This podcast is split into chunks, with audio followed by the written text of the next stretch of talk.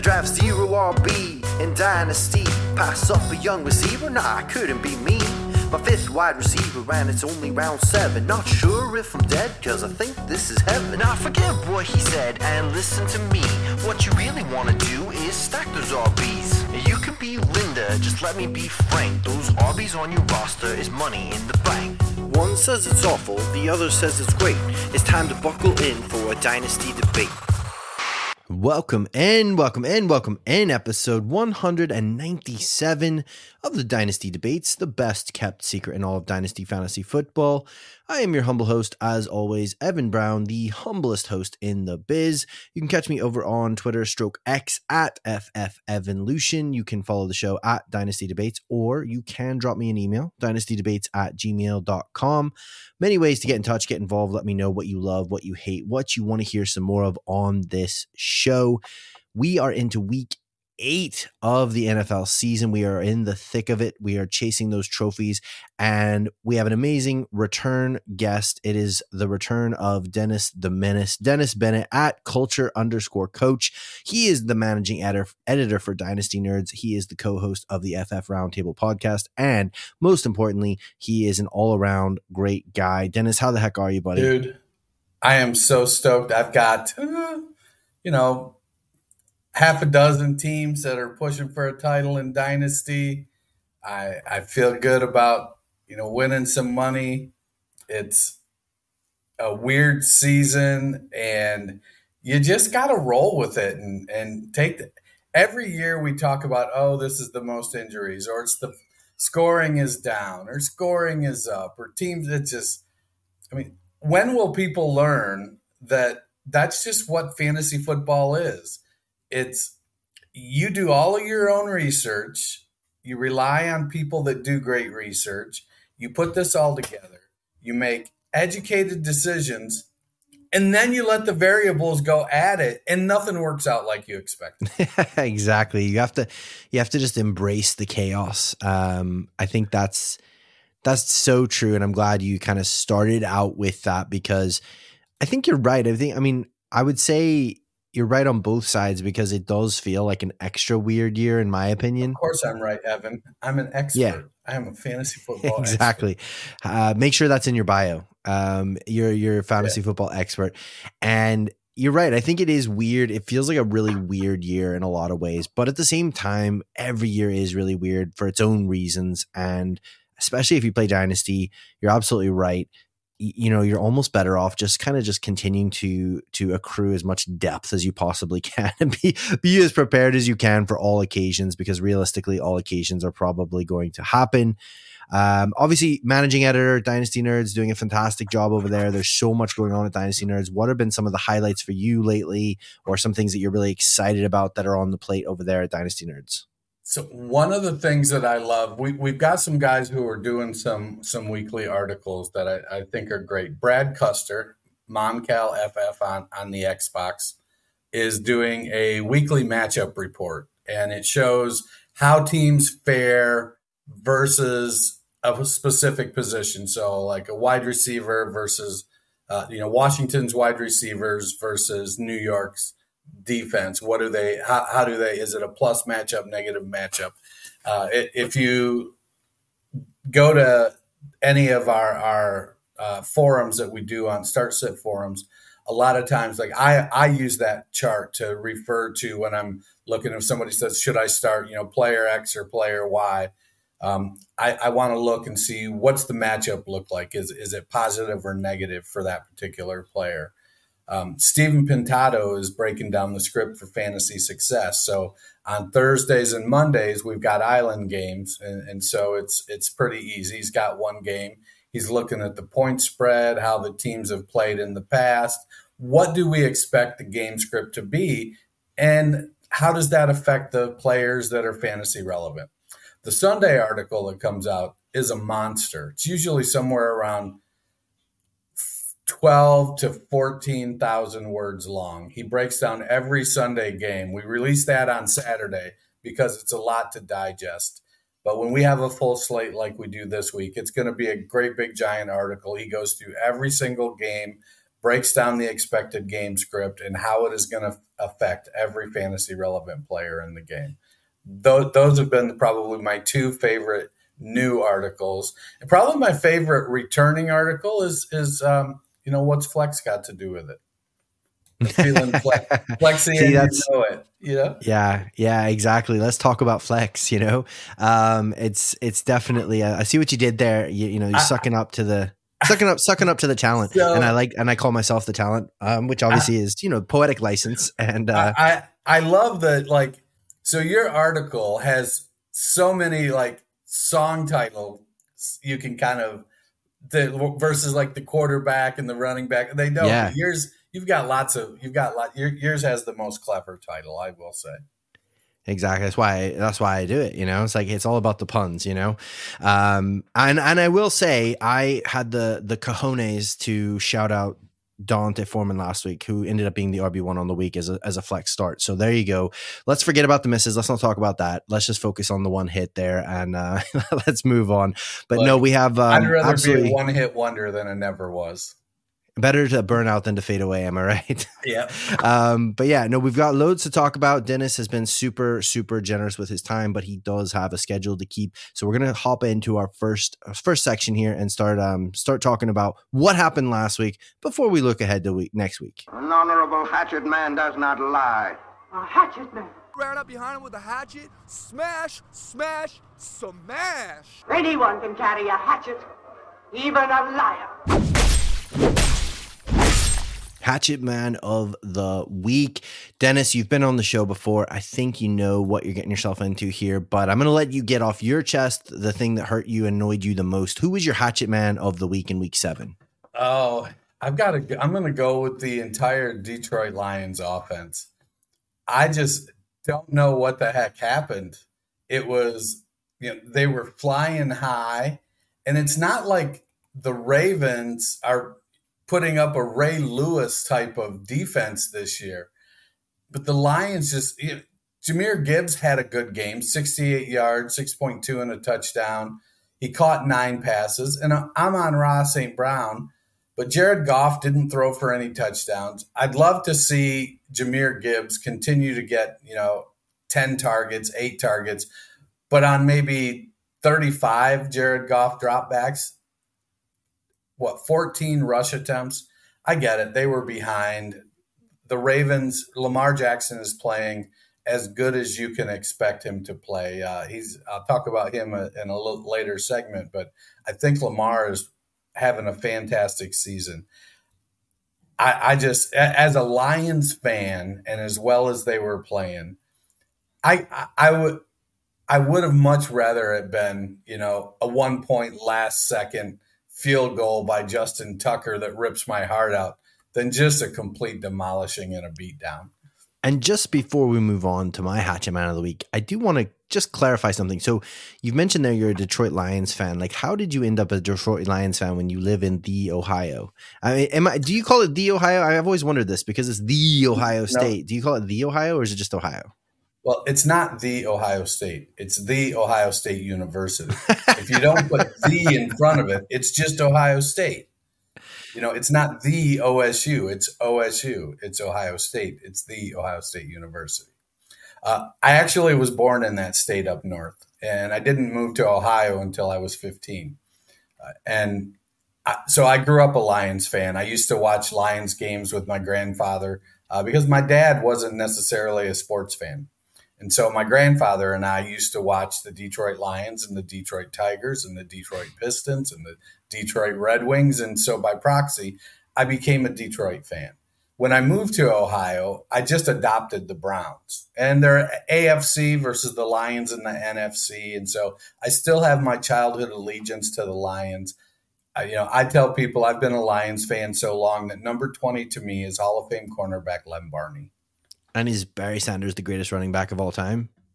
I think so. Yeah, I loved watching him you, growing up. You know who who could have been Billy Sims, who was number twenty before Barry Sanders, Heisman Trophy winner out of Oklahoma. When he played, he had a knee injury that today you just come back with from the next year and you're fine. But back when he he had it, it, it was you know a career threatening injury. He played like two more seasons. Oh man, he was so good. Right. Well, we've got that, and then we got a little bit of the the backstory, the kind of you know backstory of Dennis here. I my backstory of Hatchet Man of the week for me is definitely Jeff Wilson. I mean, to be fair, there was quite a few. There was definitely a, as usual, there was quite a few to choose from, but Jeff Wilson, man, that was that was something special. You know, like I I have him in quite a few leagues. Um, just been one of those kind of really cheap to acquire, easy to acquire. Sometimes you get them off the waiver wire sort of guys, and you know, you've held on to him, you've waited, you've waited, you've seen this Dolphins running team, you know, running just room just explode with points apparently. And, you know, I think I even had him in the Scott Fish Bowl. And so you've held on to him, you've held on to him. He, you thought he might play last week, he didn't. You're like, oh, one more week, full practice. Yes, throw him in the lineup and one reception for four yards, 14% of snaps. Like, what an absolute hatchet man. Absolutely destroyed several of my teams where I was expecting, I didn't even expect De'Von Achane level performance, but I would have been super happy with like 10 solid points. Um, and again, back to the let's talk about flex article. I definitely put him in the article. So that was a miss for me. So apologies to anyone who may have started Jeff Wilson. I was there with you. I felt the pain myself. So we I mean, it was a reasonable start. I I had Wilson in lineups, and like you're right, we didn't expect De'Von Achane, Raheem Mostert numbers, but we've seen him be very productive in that offense. And in the off season, he was atop the depth chart uh, until he got injured. It, I, I, fully expected, you know, 50 yards and a couple catches. Yeah, and that's I think that's what we were talking about at the start there. You know, it's it's one of those things like it feels like we're getting Arthur Smith every single week, but you know, it just happens. You know, game script can go a completely different way than we expect. Weather can kick in, things can happen, injuries, you know, stuff happens all the time. And you just don't know. There's a lot of things behind closed doors that we're not aware of. We're just seeing practice reports or we're seeing like, okay, they're fully, fully, fully healthy. Sweet should be all, all guns blazing, but unfortunately didn't work out there. Obviously I wouldn't like just drop him on the waiver wire or anything crazy. You just got to wait and see what happens over the next couple weeks. See if he does get worked in more and more. Obviously, maybe in a less tough matchup than the Eagles. So we're gonna move on here. Again, we got a lot to get through, and I want to take get Dennis's take on some of these um, some of these bits of news. Spilling the tea. So we have quite a few little bits of news here. We're just going to rattle through some of them and then I'll get Dennis's take here at the end. So Anthony Richardson, I think we've talked about last couple of weeks. Apparently he did have sh- uh, shoulder surgery. There is no timeline for his return, which is not ideal. Deshaun Watson. So this is an ongoing saga. He now has a strain of the subscapularis, apparently, uh, within the rotator cuff. So it could be out for several weeks. We don't really know at this stage, but it's not good for Dennis's, you know, second team, the Browns. Zach Ertz going on IR with a quad strain, so you'd like to hope that he could make it back this season. Uh, Jerome Ford, low grade high ankle sprain. I don't believe anyone when they tell me it's a low grade high ankle sprain. I hate to hear high ankle sprain. Apparently, the word at the moment is he could be sidelined for one to two weeks. But man, high ankle sprains are such a killer in season for running backs. It really, really, really, really uh, discourages me in my outlook for Jerome Ford, at least for the next several weeks. Dawson Knox needs surgery on his wrist. So obviously, we just saw the biggest game of the season, you know, for the young rookie tight end. I believe it looks like wheels are up at this stage for him, um, considering we don't really know how long, you know, we just don't know how long Dawson Knox is going to be out for. And even if it is just a couple weeks, as I just mentioned there, you know, we just saw Dalton Kincaid have his best game. So it looks like it could be breakout season for Dalton Kincaid. Um, burn him if you smoke him if you got him. Chris Olave was arrested for driving 35 miles per hour over the speed limit. So that's never a good thing. Um, but yeah, lots of bits of news and notes. I would like to just quickly get your take on the Anthony Richardson thing, Den- Dennis, because I've been thinking about this a lot and part of me wonders, and I think it's a reasonable thing to think about and at least debate. Uh, and this is dynasty debate, so what better place to do that? But you know, could Anthony Richardson be, um, you know, could he be just the next name of these young talented quarterbacks who come in we're super hyped on them because of their rushing floor but they can't stay healthy. You know he's already come in got injured got back on the field got injured got back on the field got injured. Now we, he could be missing the rest of his rookie year. Um, is this Trey Lance 2.0 you know what I mean? Like uh, where are you with the Anthony Richardson thing? We've seen these flashes of even fantasy greatness but he just can't stay healthy. We don't know what the the future could hold. And where are you at as far as his dynasty value? So I love Anthony Richardson in two rebuilding teams this offseason, I had the 101, and I could not bring myself to not draft Bijan Robinson.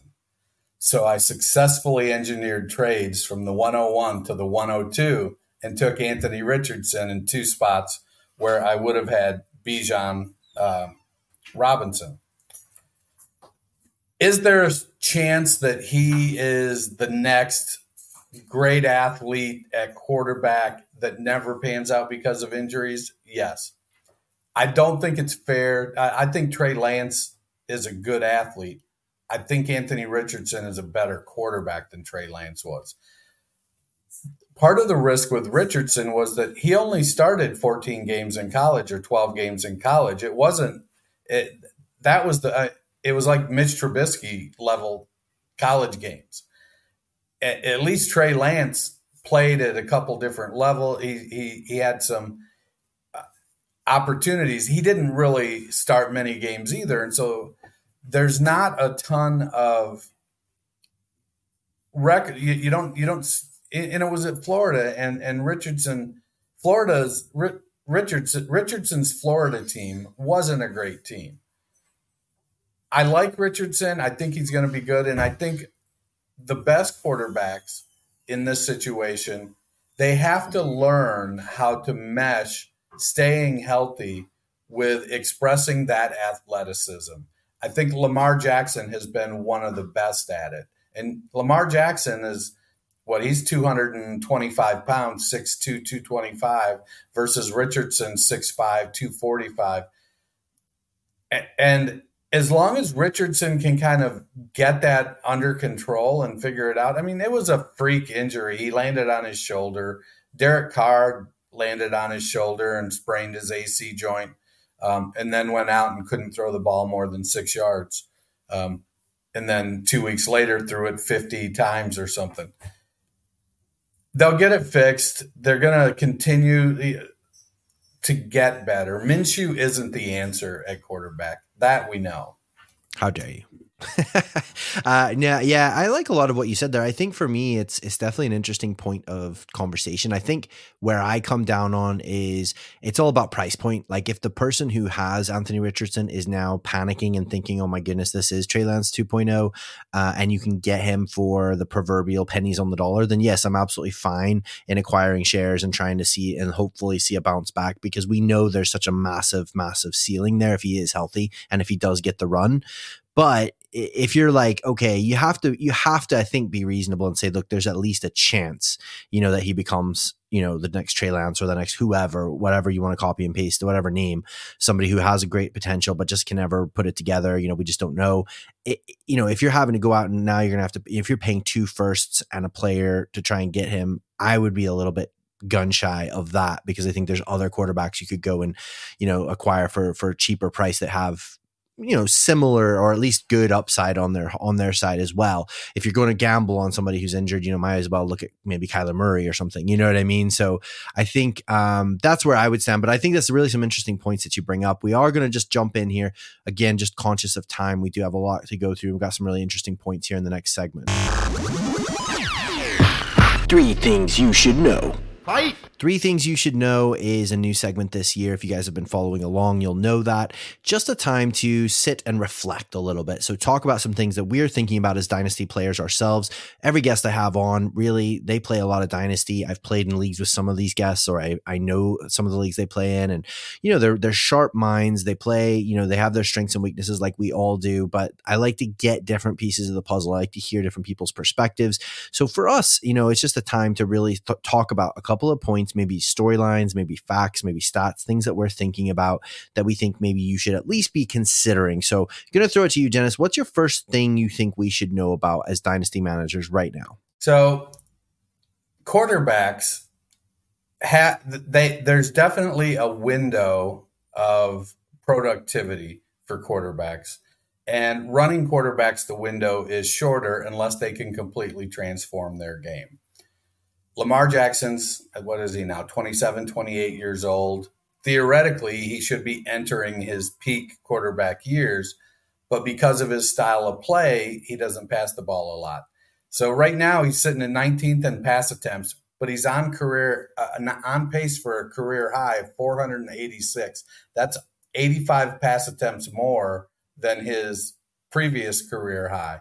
He's second in the league with a 71% completion rate. He's currently QB4 after seven weeks. Going into the season, he was ranked typically about QB7. And now, as we're you know seven games into the season, he's starting to settle into that Todd Monken offense, and he's getting going. And I think we're just going to see um, several more years. Zay Flowers coming on when OBJ is healthy. You know he's being productive. You still have Mark Andrews. I, shudder to think how good this offense would have been if J.K. Dobbins hadn't gotten injured. Yeah, definitely. No, it's it is interesting. I think there's a lot of performances right now that you don't even realize they're that good or they're that bad until you actually start looking at some of the figures because it has been a weird first seven weeks of the season. Um, mine is sort of similar in the sense of it's just looking at a big picture idea of some statistics. So for me, I was thinking about like you said at the start, actually at the very start of the show, you say every year we get in and we're like, oh, there's we're not scoring as much, or you know, oh, running backs aren't as good, or whatever. So I just thought it'd be just out of curiosity, I wanted to look, and so through the you know for the, through the first seven weeks of 2022, um, the top 12 wide receivers in a PPR league were averaging 18.8 points per game, and actually through seven weeks in 2023, they're averaging 20.9. So they actually are averaging a couple of points a game more um, through through the first seven weeks than they were last year. And conversely, if you look at the running back position last year through um, seven weeks, they were averaging just over 18, so 18.04 points per game, whereas this year they're averaging 17.9. So there's less variance there. It's pretty much similar. It's a little bit less, but the wide receivers have gone up. So I think the, some of the big surprise probably is more just some of the names, you know, especially at the running back position. Uh, I think that's where maybe people have been getting really stung or really hurt this year for for fantasy, just for dynasty, but you know, especially any f- sort of format, really. If you look at the top 12 running backs right now through seven weeks, there's a lot of names you would not have expected. Kyren Williams, Zack Moss, D'Andre Swift, Isaiah Pacheco, De'Von Achane, uh, Brian Robinson Jr. Actually, so I mean those those all those names. I don't think anybody, I don't think anybody, unless you had a crystal ball, was putting them in your top twelve running backs. You know, halfway through the season. So I just thought it was really interesting to think about, and I think I like this this part of the year it's getting hot and heavy at the top of your league. The top four or five teams are really going for it. They're getting excited. They probably have winning records. Um, and you know, it's now's a good time if you're in the middle of the pack or if you're a re, you know, rebuilder, step back a little bit, look at some of these trends and see where can I take some of this and put this to my advantage you know what can i what can i utilize or manipulate for lack of a better term to maybe make myself some some you know a little bit of momentum for moving into the off season if you're thinking this is just not your year so you can kind of start looking at like historical trends versus what we're seeing now. What players do you expect to continue on that trajectory? What players do you expect to bounce back? And then start you know kind of making your gambles or your bets there. Um, but what about your second thing? So is there something else you wanted to bring to the table for us to consider dennis? So since Tyreek Hill left Kansas City, it seems like the wide receiver position has been a complete afterthought. And I think we see that sometimes when the Chiefs look like they're sort of mortal uh, it, because nobody has been that, has taken over as that top guy. I felt like Skyy Moore was going to be able to take a step. I felt that the Miami or the Kansas City offense was sophisticated enough in the way that Patrick Mahomes played it that having a year under your belt was going to be very important to be being a productive wide receiver. However, Rashee Rice comes in and he's starting to run away with the Kansas City wide receiver one role. He's on pace for 82 targets, 63 yards, 741 yards, and seven and a half touchdowns. He was I I, th- I didn't extrapolate like the last three games, which is where he's really started to take off. The last three or four games, and he he just is turning into a baller. It it it it's troubling for my Skyy Moore shares that Moore has not stepped up better. But even Kadarius Toney has more targets than Skyy Moore, and I am not a Kadarius Toney guy by any stretch of the imagination. Um, and then Isaiah Pacheco in Kansas City. He's on pace for 51 receptions this year. He's out targeting Jerick McKinnon uh, by 50%, uh, two to one uh, in targets over the quote unquote passing down back in Kansas City. And that's only going to grow as he continues to produce. I don't think that Pacheco has a super long runway, but in this instance, if I'm competing, he's a guy I'm, i might be targeting to add to my team. Yeah, I love that. I love both of those call outs because I, that, you know, when I was looking at the running backs, that was one of the names that really surprised me. I was like, whoa, nobody really, it's weird because, and I think the reason for at least partly is because we're all feeling a little bit snake bit for lack of a better term. You know, we all fell for the Skyy Moore. I love Skyy Moore fell for that like a ton of bricks. You know, a lot of people for years fell for the Mecole Hardman thing over and over again.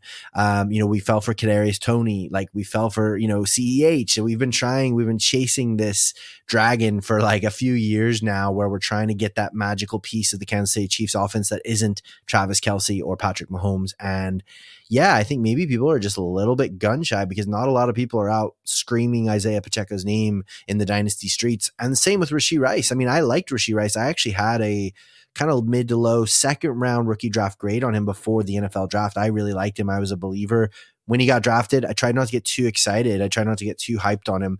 Um, but I certainly was still happy enough taking him at the sort of top of the second round. And you know, it's been a slow burn as far as he hasn't just completely hit the ground running and blown things up. But having said that, you know, definitely to your point, he certainly looks a lot better these last few weeks. And you're starting to feel like, man, this could be a really exciting thing, you know, if he continues to progress. You know, the last few weeks, like you mentioned, you know, he's had five targets, four targets, six targets. So it's not a lot of targets, but the last three weeks, he's gone from 30 to 49 to 59% of snaps. He's getting more involved in the offense. He's making the most of his opportunities. So, yeah, I really, really like that. I'm a big Rashee Rice fan. So, I think you're right. I think there's a guy that both of them, you could potentially still get a deal done for, you know, better value than you would expect for somebody who is kind of attached to that Patrick Mahomes um, offense, you know, which is certainly something we still want pieces of. So, I definitely, definitely think you should go and you know, kind of knock on some doors, ask some questions. My second point, second thing you should know is actually about somebody I just mentioned there, Brian Robinson Jr. So, really interesting case study, guy that at this point in time in a PPR league, he is a top 12 running back, granted RB12, but he's a top 12 running back through seven weeks, despite being around 20th in both snaps, uh, total attempts, total yards, and he's all the way around 60th in yards per carry. So I think what's buoying his performance at the moment is he does have like four rushing touchdowns. And I think, you know, anytime you can get into the end zone, that's going to massively help your fantasy season, especially at the running back position. We all saw what Jamaal Williams do that last year with like, what did he have? 12, 15 touchdowns or something like that. And he was a, a, an amazing guy to have.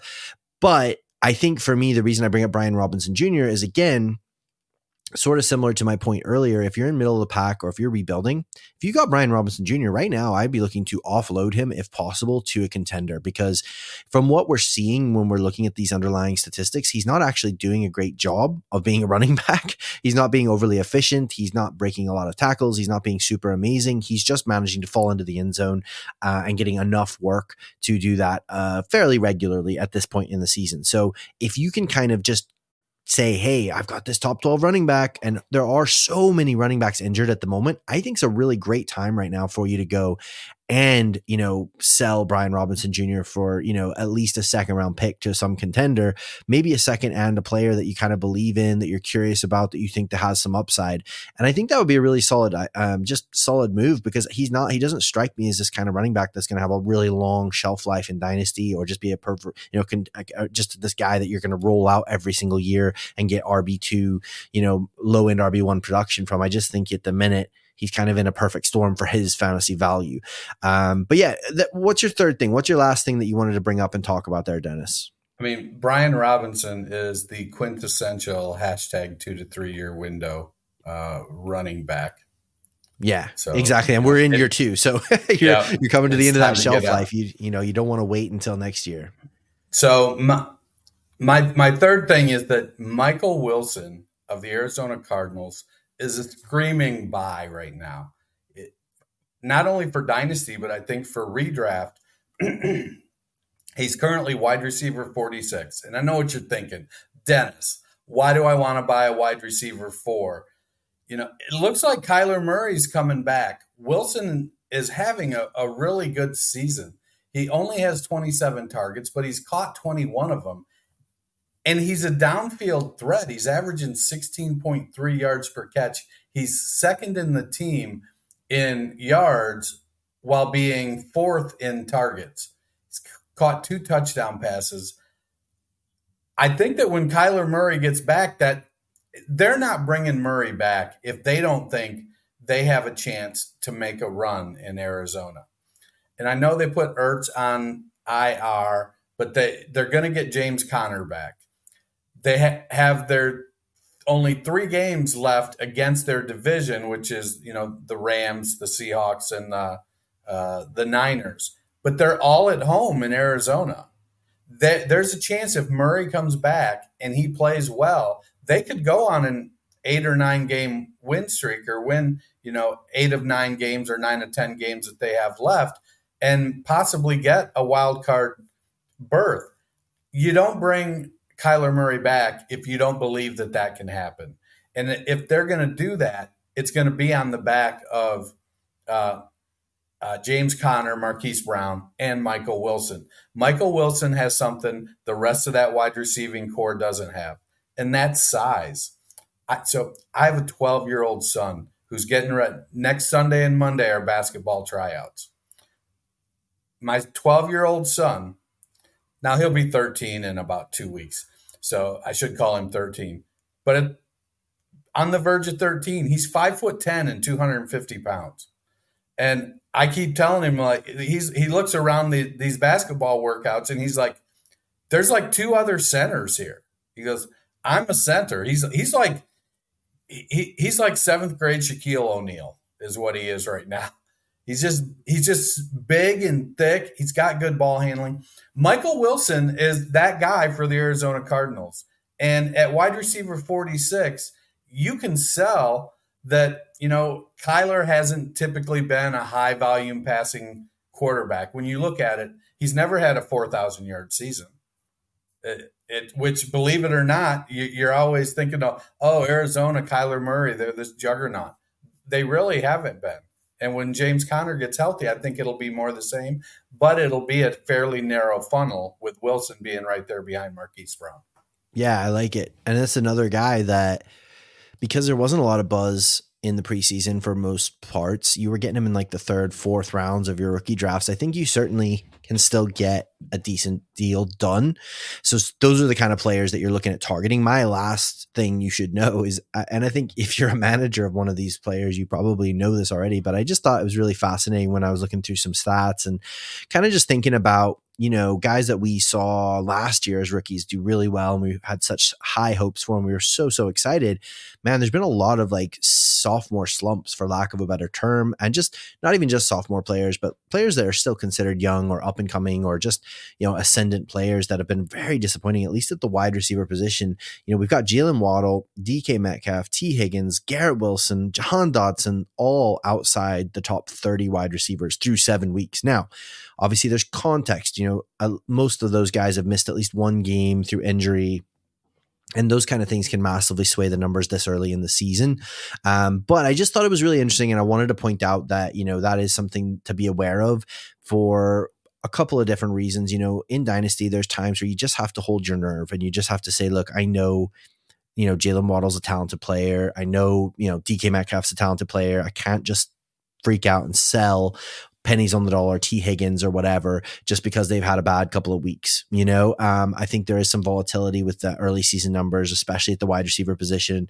And you do have to, I think that's the thing as well, is you, you do have to put context. And sometimes you just have to give yourself the context. You have to talk to yourself and just be like, hey, man, they were injured for two weeks. Okay. Listen, you know, like Geno Smith hasn't been his normal self. Okay. you know, you've got to like, gosh yeah you've got to give like yourself you. you got to psych yourself up because it is it is easy to man it's so frustrating looking at someone like Tee Higgins week after week and they're not giving you what you want, or you're having to bench them. Like you're literally thinking, okay, I'm going to play this other player who is, you know, like I'm going to play Kendrick Bourne over, you know, Tee Higgins or something like that. It's not a world that we thought we would be living in. Um, so, you know, I just think you have to kind of sometimes, as if you play Dynasty, you've got to be able to differentiate the in season you know mayhem versus the long like the long term trajectory of your squad. Because honestly there are times where in season you know it's okay at times to bench a Tee Higgins for a you know Kendrick Bourne if you know, if Kendrick Bourne is on a tear and he's got a great matchup and Tee Higgins is just coming off an injury, you know, there's times where you make those decisions that, that that's this, making a one week start sit decision is completely different to saying, you know what, yeah, I'll trade away Tee Higgins for a second. You know what I mean? Because those are the kind of players that we know they've proven, they've shown, you know, Jaylen Waddle, DK Metcalf, these guys have shown us that they can be absolute studs. Um, you know, and every player goes through this. Every player has a little bit of ups and downs that they have to go through. They battle through some adversity. They have some injuries. It's a very tough, very violent sport. Very few, if any, players, you know, have a perfect track record for, you know, uh, Iron, uh, Iron Man attendance, you know, never missing a game sort of thing. So I just think, like I said, just want to think about it. Hey, you know, if you're if you're managing one or multiple of those players, you're not alone. It is frustrating. It is tough but you don't want to like make a knee jerk reaction. You know, again, even if you're like, say you're a contender and you're struggling at wide receiver and you've got DK Metcalf and Tee Higgins, as tempting as it may be, you don't want to trade away Tee Higgins for Brian Robinson Jr. in your contending squad because honestly, going all in is dangerous. Like you go all in and you trade away all your future draft picks, you trade away your young players that are injured and everything because you're trying to win the ship. You never know. Those players can get injured. You can get into the championship game and the other team just plays better than you. And now you're stuck with aged players or injury players or players that you don't like as much as the ones you got rid of. And you don't have a championship. You don't have the money. So we're not all Dennis who win these championships every year and has all this money and just throws it around for fun. But those are some of the things I wanted to, to talk about. Anything else you wanted to bring up before we move on to our next segment there, Dennis? You know, I just want to rebut your last thing there. It, you know, my my theory is if you're not winning championships, you're just not playing in enough leagues. exactly. You just got to play in enough leagues where you can win one and then not talk about the rest of them. Just talk about the one you won and uh, make sure you post a lot of pictures of that one on X stroke Twitter. And that is how you prosper. So we're going to, we're going to move in then to our trade targets because we've been talking a lot about trade. And we just want to maybe highlight a couple of players that we think you should be looking at, maybe trying to acquire or get off of um, at, at a high price. Stay on target. Stay on target. So we have talked a lot of sort of like general theories or players that we like, players we don't like, things like that. Somebody I did want to bring up because we really haven't talked. I don't think I've mentioned him at all really this season. Um, somebody I think that you should maybe consider trading away right now would be Christian McCaffrey, and I feel like you know, man, it's it's a it's crazy because he is really he's been really great since he went to San Francisco. Like he really has. He has managed to avoid serious injury, which is hashtag analysis. yeah, exactly. This is this is the reason why you listen to this show is for this um, hard hitting analysis that you would not get anywhere else. Certainly not looking at box scores. And you know, he's been a touchdown scoring machine. I can't even remember the stat off the top of my head, but he's like he's either tied or now he's in the lead for like the most consecutive touchdowns in in a you know for an NFL player, something like that. It's crazy. He's he's scoring touchdowns every single week, and I guess my point being that we've seen this so many times, guys, in Dynasty. It is so hard to do to trade a running back like this at peak at their peak of their powers, but honestly, I just feel like he's 27 years old. He we've seen him be injured. He was injured for almost two seasons, you know, in Carolina. We've had he's had this amazing resurgence in San Francisco, and it's amazing. It's beautiful, love it. But I mean, I saw somebody trade for in a league I'm in, Austin Ekeler, um, and they got a first and a second or something like that out of him, you know, in there because they're middle of the road or, or rebuilding, and they were able to get a pretty nice return on him. And I think you can get that. You can maybe even get more than that in some leagues for Christian McCaffrey right now because he is absolutely killing it. I just think I, I think you should strongly consider it. I mean, because anything anything goes wrong, you know, he, he, wrecks himself, he breaks his leg, whatever, anything, you know, heaven forbid that happens. Obviously, we hope he never is injured again. But it's just with running backs, we've seen it so many times that if he did have a big injury, if he ends the season on a big injury on IR, he's just not going to get dynasty value wise. He's not going to, you know, his his value is not going to go up. He's going to be 28. He's going to be whatever, you know, and it's just one of those things where if you can get a king's ransom or if you can even just get like a if you can take a step down to like a D'Andre Swift and get a really nice size plus on top of that and keep competing, keep going, I think that's a move you should really consider making. Now, again, please don't don't hear what I'm not saying. You know, I'm not saying you should go out and just trade CMC for a second or something stupid, but I'm saying if somebody in your league is desperate and they will give you, you know, a first and a good player for Christian McCaffrey and you can keep pushing and keep contending with that, I think that's something you should really think about because honestly, it's just I've just seen it too many times where these players, you know, Saquon Barkley's, whoever they are, they get injured or something happens and they just never accrue that value again. They don't build that value back up again, especially once they hit a certain age um, in dynasty. So I think you should think about trading away Christian McCaffrey if you're, you know, if you're in, in any way even if you are like a top two, you know, contender in your in your team in your league, if you can get a really good return on him, I just feel like right now with his age and with what's going on, he's not to, I mean, he can't score touchdowns every game for the rest of his, you know, the next five years. Just impossible. It's a mathematical impossibility. um, and, and, you know, we just don't know. So I, I that's my guy I would bring up. I know that's probably going to rub people the wrong way because people are loving, I mean, I get it. If you have Christian McCaffrey now, it is great. It feels great. Um, but it also felt terrible when you were sitting him in IR for like months and months at a time. And I just think running back is such a tough position. You see players come out of nowhere like Zack Moss's every year, but you also see players like Jonathan Taylor's and stuff that you have such high hopes for, and then you, they miss a whole season or they're just not great again for a year. And it's just so up and down. I'd, I'd rather kind of diversify and, and move my, my kind of value into more liquid assets and like picks or just younger players um, with, with longer shelf lives. That, that's my Christian McCaffrey rant over. Do you have any players, Dennis, that you wanted to talk about either acquiring or getting rid of? So if if I roster McCaffrey and I'm competing for the title, I, I couldn't bring myself. Uh, if he if he plays until week 16 and then crashes and burns, so be it. Uh, however, if I'm a six seed, I agree with you. Ship him off. Start that rebuild. A guy that I'm actually targeting has fallen out of favor. Um, I was talking about him last night on the Dynasty Nerd show on the Better Sports Network, and that's Josh Jacobs of the Raiders. I get it. He he's not. We all want to compare what he's doing this year to what he did last year, and we're like, "Oh, that guy is so trash." He he's not. He he's still. Uh, I think. Uh, let's see. Where did my stuff go? What he's RB11. He's still an RB1 on the season, which is not our not the RB1, but it's still good. You're, you're it isn't like you're benching him.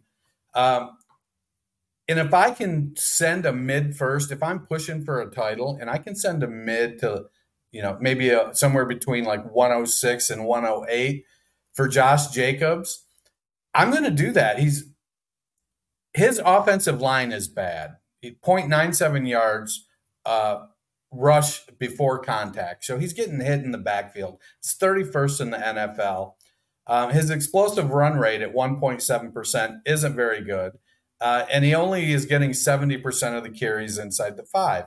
You'd, you'd like to see that those, both of those numbers go up. But it's hard to have explosive runs when you're getting hit, you know, four yards behind the line of scrimmage. But when you factor in his receiving work, running backs with a minimum of 25 routes run, he's 47.7 in route participation. It doesn't sound great, but when you look at it, it's actually 11th in the NFL among all running backs with 25 routes ran. 0.29 targets per route run is seventh in the NFL for running backs. And he's got a 15.4% target share, which is fourth in the NFL for running backs. And Las Vegas has a very narrow funnel. It's Davante Adams, it's Josh Jacobs, and it is uh, Jakobi Meyers. Uh, we see th- this week all the news is that that Josh McDaniels can't get along with Hunter Henry, and so that means he's a terrible person. I don't think that's why he's a terrible person. Uh, he's not a. He's just not. I don't think he's a very good head coach. Uh, but that offense runs through those three guys, and that's why McDaniel thinks he can put Brian Hoyer back there and win games when Jimmy Garoppolo is out, when he should be starting Aidan O'Connell to see is this kid got something? Does this kid have anything? Uh, but I'm I'm all on the Josh Jacobs train. He's going to be somewhere else next year. He's in his what I think his fifth year now, and he's still only like 26 years old. He's he's not an old player. So I am all about the Josh Jacobs, but I also have realistic expectations. I, I expect him to probably be in the second half of the RB ones, not in the top half of the RB ones. Yeah, no, I mean, in, you know, definitely, yeah, he's he's he's only 25, which is nice. Um, you know, that is good. And like you said, I think the main thing is if he's going to be getting targets, that's so great for his value. And really, he has. And that's one of the things that's been going under the radar. You know, you look f- since week two, he's been getting six, five, 11, five, five, you know, and then four targets. But last week was a bit of a dumpster fire. Um, so he's getting five, six targets a week, you know, most weeks, and that's awesome for running backs. Like that is that is completely what you want to see, especially now when they're playing so badly, like you said, it's almost like it feels like I don't want to say it, but it feels like the only way is up. um, as far as like you know, I don't want to say because I, I agree with you. I don't I don't believe in uh, McDaniels as a head coach. I don't think he's a very good head coach. So you don't know what's going to happen as the season goes on, especially if Jimmy G's already been in and out, in and out of the lineup. If he does get a season-ending injury, what are they going to do the rest of the year on the way through uh, at quarterback? But yeah, no, I, I, I definitely like that, and I like the idea of always trying to target those kind of veteran running backs that can get you the production that you need to win a title, but you're not going to pay the premium. Like, of course, we would all love um, to have our rosters filled with Breece Halls and De'Von Achanes and all these guys, but you know realistically it's, it's very very difficult to acquire that without selling your soul. Um, so yeah no i like it. I like it. Um, i definitely agree. I'm gonna move on here. We've got one final segment to hit here before we let dennis go and it is a doozy word of the week Word of the week, Dennis, you've been on the show before. I think you know what's coming. We're going to give you a word of Northern Irish slang. You're going to try your best to decipher what on earth I could be talking about, give it a use in a sentence there. And then, yeah, you're going to be much wiser for this. I am certainly much wiser for having had you on the show. And we'll end on a high. So the word of the week is sleggin. What do you think a sleggin is or could be? And could you possibly use it in a sentence? So slagging feels like a verb. And Maybe. so to me, and maybe I've watched too much Austin Powers, but it because it rhymes so much with shagging. So to me, that's that's where my head immediately goes. so you know, me and the boys are heading out Saturday night hoping to get some slagging. oh, Dennis, don't ever change. Uh, that is amazing. I love that's one of my favorite parts of the show is just hearing what people imagine these words could mean. So, slagging, you're right. It is a verb. It is not exactly what you hear. And to be fair, if you and the boys are heading out on Saturday night, you probably will be uh, getting a lot of slagging because slagging is basically what we would say is like sort of the way you insult your friends, but in a friendly way. Like you're giving them a slagging, you're like making fun of them. You're like you we call it taking the piss out of somebody. Um, you're basically like you know, oh man, you you started Jeff Wilson last week. Ah, you said you know like you had you had Devon D'Onta Foreman on your bench. Ah, that's a slagging. You're giving your mate a good slagging.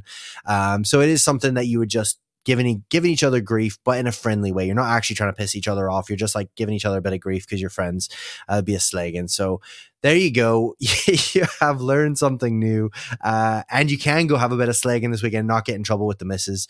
So there you have it. We have learned something new. We've talked about a lot of great stuff. Dennis is still going to be able to get out of here and get to work on time. And guys, thank you so much for listening to the show. If you're enjoying the show, definitely give it a rating and review on your favorite podcast listening platform. Really helps the show, really helps me. Definitely go give Dennis a follow if you are on X stroke Twitter at culture underscore coach. Check out the work over at Dynasty Nerds. I know I do a little bit of writing for them, but they honestly do put out an awful lot of amazing dynasty content. And if you're listening to this show, you're obviously somewhat interested in dynasty fantasy football. Uh, they got loads of articles. They've got an amazing podcast. They've got rankings. They've got an amazing app. They've got loads and loads and loads of great tools. Um, a lot of it is free as well. So, I mean, you can pay for certain things, but a lot of it is free and you'll get smarter. You'll have a lot of great information. It'll help you be a better dynasty player.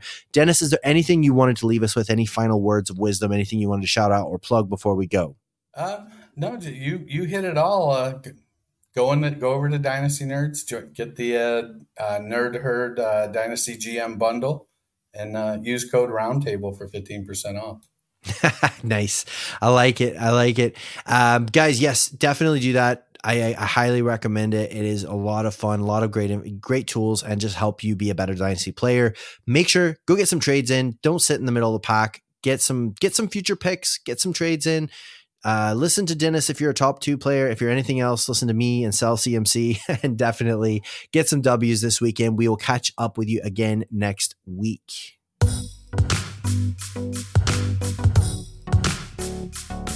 I draft zero RB in Dynasty. Pass up a young receiver? Nah, I couldn't be me. My fifth wide receiver, and it's only round seven. Not sure if I'm dead, cause I think this is heaven. Now forget what he said and listen to me. What you really wanna do is stack those RBs. You can be Linda, just let me be frank. Those RBs on your roster is money in the bank. One says it's awful, the other says it's great. It's time to buckle in for a dynasty debate.